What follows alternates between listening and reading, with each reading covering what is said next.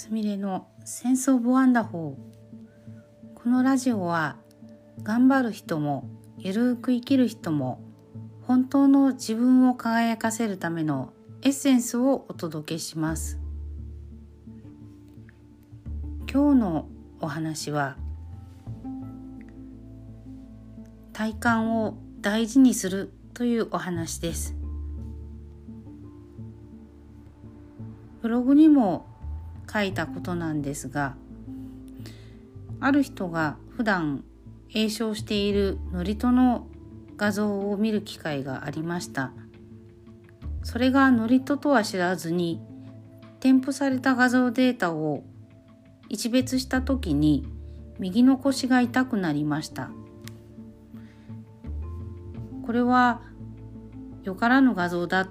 とその痛みから感じましたので慎重に開いてみるとそれは祝詞の一種でした。右腰の痛みはこの祝詞のまああの波動を感じたものでした。あのまあいわゆるその宗教のあの集合意識っていうんですかね。背後の宗教霊を感じて痛みをあの察知したのでこの画像に関わるのは良くないと判断しました。私はその見せてくれた方に以下のような返信をしました。祝詞の言ってることは大体合っていますが悪心が好異例のふりをして作った教義の祝詞に感じます。人間は神であると祝詞でかかたっているのは間違ってはいませんがその後の相乗部分は人をその宗派に縛り付けるための言霊が入っていてこれで人が清められるとは思いません。という内容をお伝えしました。まあその場では敵を作りたくないからここういったことをどこかで発言するつもりはないよと伝えましたが、まあ、ノリタについてはあのもうどんなノリとかは伏せておきます。まあ、あの宗教とか信じるものというのは自由ですし、まあ、体感は人それぞれあるかもしれません。ですので、まあ、あの私のあくまで体感でしたが印象的に人の汚れや罪悪感を強化する文言に感じました。宗教はよく昔から政治に利用されてきたのでそういった人を縛る要素や罪悪感を強める要素というのはあると思います。またあの宿命だからとかいう言い方とかでその運命を受け入れよっていうのってあの美しいような競技に聞こえますがそれはその人を家畜化するような縛りがあったりするので、まあ、そういったそのそういう雰囲気の文言を神様と名乗った、まあ、精神体とか神様と感じたんでしょうね。それを神下ろしされた方の空気も一緒に感じたんですけれども、まあ、これはあの私があくまで感じたものなんですが誰かもしくはその特定の団体を見返したい自分が権力を握りたいというギラギラした意識を感じましたまああのそんな情報が来たもので同じようなその感覚を得た方がいないかどうかざっと検索して探してみたんですが検索した範囲ではそういうその祝詞に異を唱えるようなあの解釈が見当たらなかったんです。まあ、祝詞っていうのもいろいろな種類があるのであのまあその何て言うんですかねまあ祝詞の一種です。まあ、でもその祝詞の背後に強力な宗教霊の存在というのを感じました。で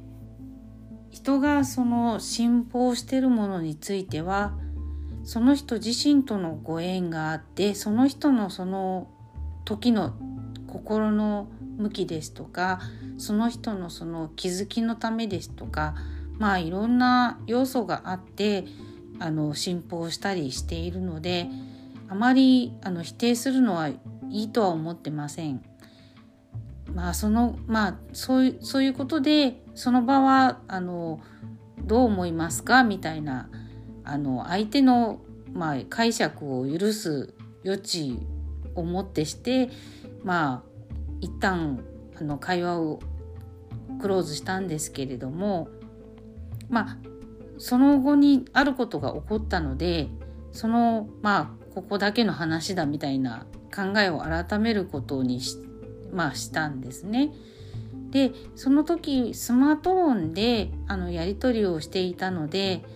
であの画像を閉じた途端に痛みはさっと引いたんです。私はあのご依頼とかあの受ける時にその体感などが起こる時があってそれで情報を得たりするんですね。であのまあいろんな箇所の痛みがいろんな意味があって経験的にあこういう部分が痛む時はこういうあの心理があるんだなとか心理が働いてるんだなとかあと例えばあの一般的に左だったらあ外縁だなとか右だったら過去とか身内だなとかそういったあのある程度のあの解釈の基準というのはあるんですけれどもそれがあのぴっちりとした法則性があるというわけではなくあくまであの昔からの判断になります。あそれで、まあ、あの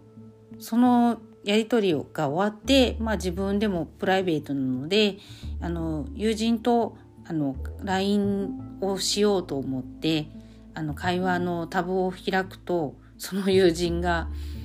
急に寒くなってきたのでヒーターをつけてこたつに入ったけど左の半分だけ体の寒気が収まらないって言ってるんですね。あの友人ってあの、えー、以前に対談してるもこもこさんなんですけれども彼女もあの体感とかそういう食感みたいなあのにで情報をあの感じるっていうのが優れてる友人なのではとばっちり食らわせてしまったと思ったんですね。もうあの体の左半分だけ急に寒くなるってどう考えてもおかしいじゃないですか。まあそれで仕方がないのでまあこういうやり取りがあったんだよっていう原因を伝えてそれからまあ解消するために対策をましてでまあこんな出来事は一応共有した方がこれを読んだあの読んだり聞いたりしたあのご縁のある方のお役に立てるのではないかしらと思って、まあ、あの発信することにしました。でまああのもうブログとかあのポッドキャストにで話題にした方がいいっていう判断になりました。であのここで何を言いたいかというとそのこう権威があるからとか昔からあるからとか有名だからとかそういったことでやみくもに鵜呑みにするんではなくあのあなたの体感をまず信じてみてくださいねという話です。接しているものが心地いいかどうか何かこうモヤモヤしたりとかドキドキしたり躊躇するような突っかかりを感じないかどうか。ああとはあの分かりやすいのはビリビリしたりとか痛みを感じたりとか、まあのまあ、人それぞれ受け取り方はあると思いますけど私は匂いなどでも感じることがありますが不快な匂いがするかどうかとか。そういうあの感覚に意識を向けるだけであの接していいもの身につけていいもの良くないものまあ、あの例えば人ですとか物ですとか本ですとか場所のエネルギーですとかそういったいろんなものをこう感覚で判断して選択したりその時にあった対処をするっていうことを意識するといいと思います。あのここならというところでまあ、占いのようなものをやっておりますが鑑定を受ける皆様もまた誰かに何かを相談する方もそして私自身の発言にしてもですね最終的にはご自身の皆さんそれぞれのあのストンとこう納得できるというか腑に落ちるところであの折り合いをつけてやみくもに信じるとかあのすることはしない方がいいと思います。まああのそうですねぴったりなあの選択というのはあのご自身の内側で感覚などで判断できるあのまあそういう意識を向ければ判断しやすくなりますよというお話です。ちなみに後日その指摘をしてあのちょっと判断してみようという気になった様子でそのまあ実は普段あの音源で流している祝詞の中でも心地よく感じるのはあのいくつのうちのあのいくつだよっていう話を後で聞きました。あやっとその方はその自分の感覚を信じてる見るっていう気になったんだなっていうこととまああのそれその祝詞などをおすすめした方というのがそのその方の身内の方だったんですけれども、まああのね、身内の言うことだからとかやっぱりその、まあ、信じたいという気持ちも分かりますし逆らえないっていう気持ちもあるかもしれませんけれどももうあのいい大人になったあの年齢の方はやっぱり自分で信じるものですとか、まああのうん、基準というようなものを自分で決めて自立していくのがいいのかなと思います。あまあ、そういうあのご自身の感覚を信じて頼りにするといいんじゃないでしょうかというお話でした。今日もご視聴ありがとうございました。